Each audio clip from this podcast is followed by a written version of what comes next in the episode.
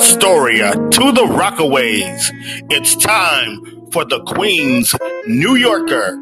And here is the man giving you all the info, your uber snazzy and jazzy host, Mr. Jason Catania.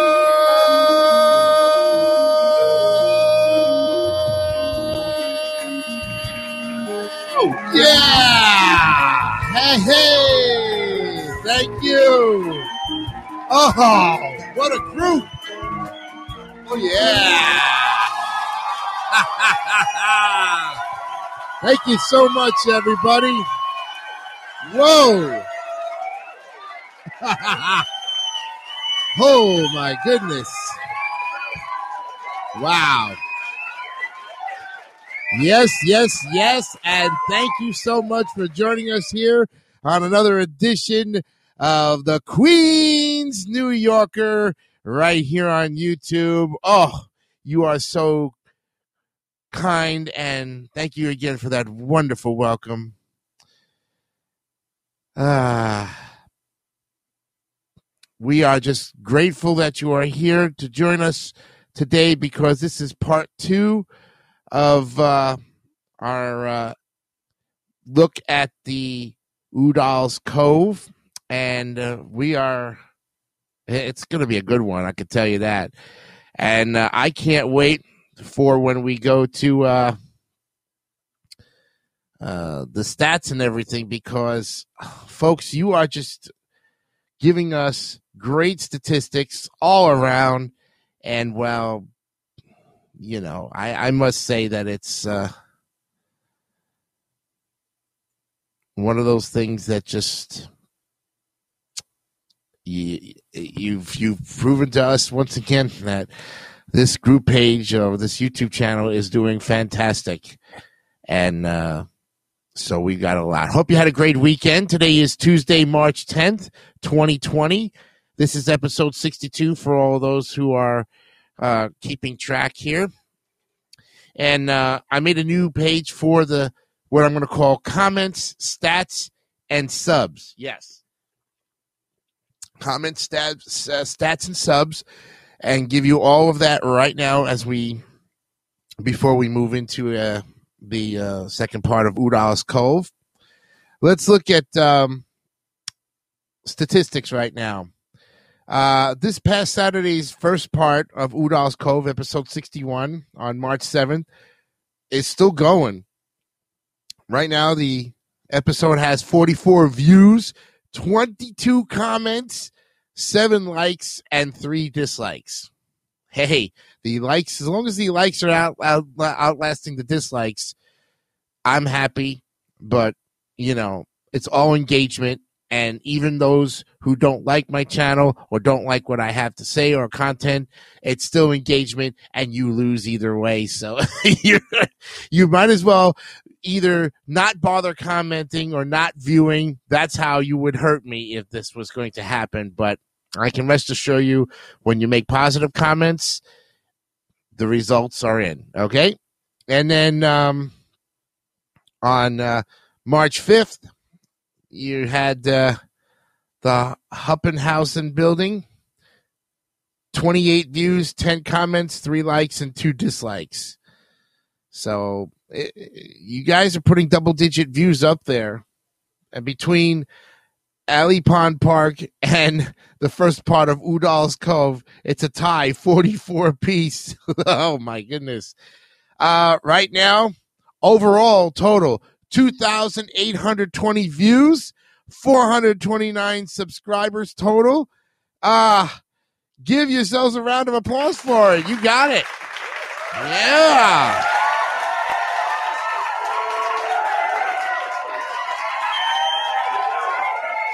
Oh, yeah. Definitely.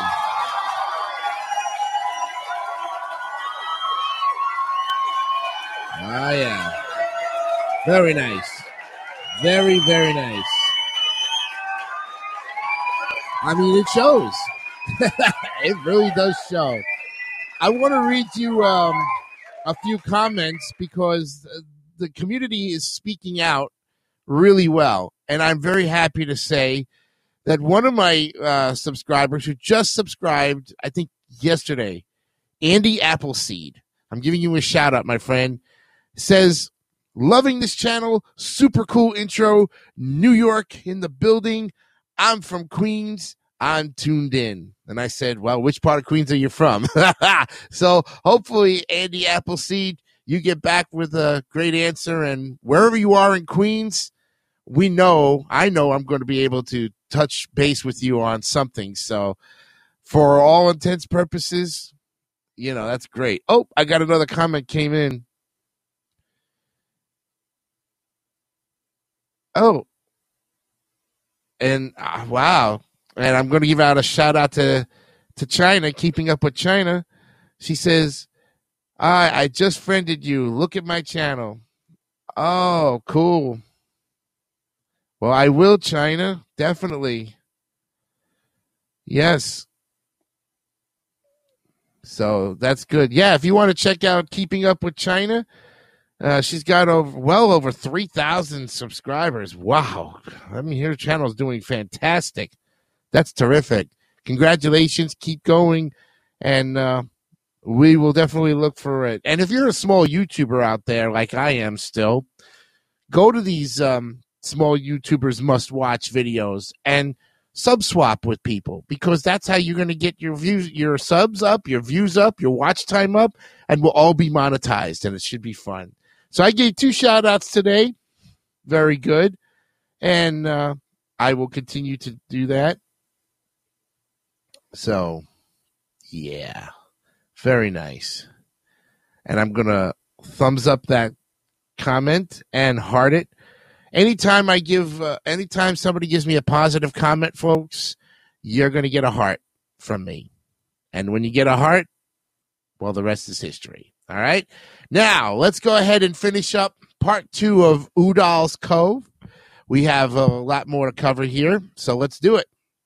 Now we left off where uh, we fig- we finished up with the Cove, the Udall's Cove Preservation Committee, the development and man-made threats, and the the Wildlife Preserve Park. Now we're going to talk about the significant plant animal life and the importance of Udall's Cove.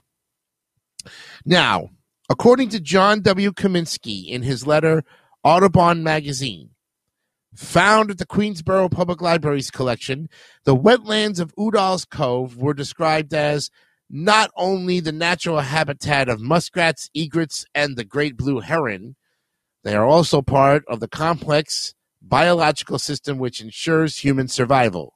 Now, he further explains that the unique elements found within salt marshes, like those in Udall's Cove, Little, Nate, Little Neck Bay, provide astonishing amounts of nutrients which sustain a diversity of marine plants and animals that populate such this area. Furthermore, he states that as each acre of marsh is lost or depleted, the more likely commercial and fishery resources will decline and become more scarce. In John Toscano's article, Planners Expected to Approve a Wetland Park, Aurora Gareiss, who of course is founded Udall's Cove, stated that Udall's Cove was still full of fish and wildlife, which must be preserved and defended against further development and thus from further destruction. She also described this marshland as both a tidal marsh and part of the cradle of life. In a letter to Aurora Gareiss, Robert C. Murphy described how only 65% of the Long Island salt marsh remained and could not be allowed to disappear. Another resource, a newspaper entitled Revolution Stand Up for Swamp, states how William Brooks, a teacher at Elmont High School, denotes that the marsh feeds 20,000 ducks of Little Neck Bay and that a person can witness the movements of egrets, herons, Canada geese, marsh wrens, pheasants, possums, and other such animals on a quiet afternoon. The marshes of Udall's Cove also serve and are considered to be a natural erosion control and hurricane and storm buffer for the mainland. And now we go to plans for preservation and conservation. In Charlotte Ames' 1970 article, Queens Utes have made it their responsibility to understand the beauty and usefulness of Udall's Cove and alerted residents within Douglaston and Great Neck estates to the urgency of saving this natural marshland. In order to save the marshland, two solutions have been proposed. Number one, the Urban Ecology Club at Louis Pasteur Junior High School in Little Neck distributed flyers explaining to Queens residents that the marshlands must be protected and why. These flyers emphasized and detailed that 500 million pounds of the nation's food fish are sustained by the food resources of tidal marshes like those of Udall's Cove. Second, Kevin Wolf, who's a 16 year old, persuaded an unidentified adult to buy $900 worth of Great Neck Estates by the Great Neck Estates Marshland Preservation Committee. There were approximately 1,200 copies, 40 pages of photographs and articles that were distributed. Each of these articles and photographs detailed the significance of the marshes and plead that those remaining must not be destroyed. Mrs. Aurora Gareiss, president of Udall's Cove Preservation Committee, knowing full well the significance of both the marshlands and its inhabitants, declared we believe this precious remaining cove, with its upland and marshes, its freshwater streams, and its fine springs of wildlife, should be saved in its natural state for our present and future generations. In his letter to Mrs. Gareiss, Attorney General Louis Lefkowitz stated that he was recommending to the legislative bills in order to place all jurisdiction over wetlands in the state departments of environmental conservation to prevent further dredging and fi- filling by municipalities he also proposed bills which would forbid airports from extending into wetland areas, to require a state permit for dredging or placing fill in wetlands, and to establish district environmental boards with authority to restrict construction or development with adverse environmental consequences. In his article, Robert Claiborne states how there have been a few small successes in the battle to block the wholesale destruction of the wetlands. One such success was how a Douglaston area citizens group marched with hundreds of supporters in February of 1971 to the marshes of Udall's Cove in Little Neck Bay. They succeeded in saving 100 acres of the cove from being converted into a golf course and a parking lot. Well, back in 72, Queensborough President Manes asked the City Planning Commission to approve the creation of a 30 acre wetland park in the Douglaston Little Neck area. This project included Udall's Cove, and during a public hearing, two speakers favored this proposal. The park was to consist of an irregular tract bounded by the Long Island Railroad tracks, Douglas Road, or Bayshore Boulevard, Little Neck Parkway, and Little Neck Bay. Now, President Manes explained how this park would serve as a natural park which excluded ball fields and playgrounds, and it would protect the last marshland in Queens outside of Jamaica Bay. Claire Shulman, chairman of Community Planning Board 2, told the planners that her board had already unanimously approved the park and urged for quick for quick adoption of the proposal. In August of 1973, the Tri State Regional Planning Commission published, issued a report stating that the ravine in Udall's Cove must be preserved because of its ecological importance in maintaining the freshwater and nutrient inputs to Udall's Cove and Little Neck Bay. It serves as a watershed for the Douglaston Little Neck area. Malcolm Wilson, in hopes of arousing support and conserving the environment, sent Aurora Gareiss a letter on which the envelope covered was inscribed, Preserve the Environment.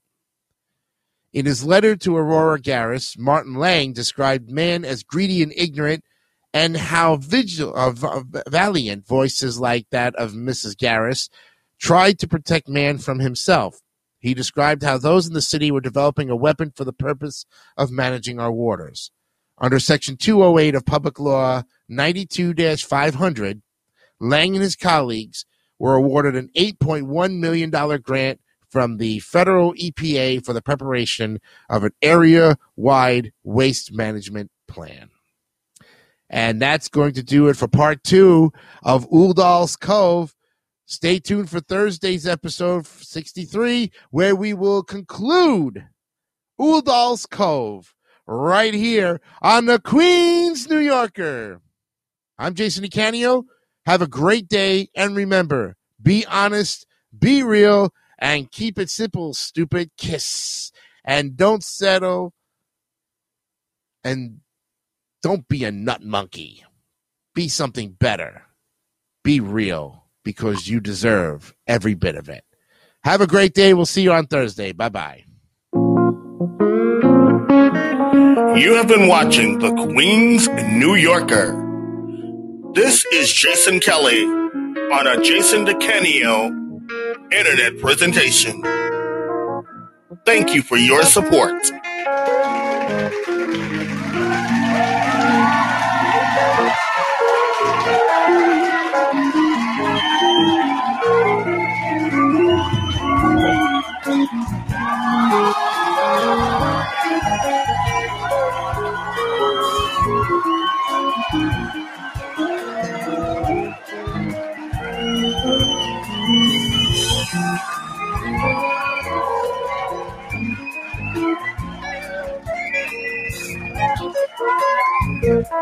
Thank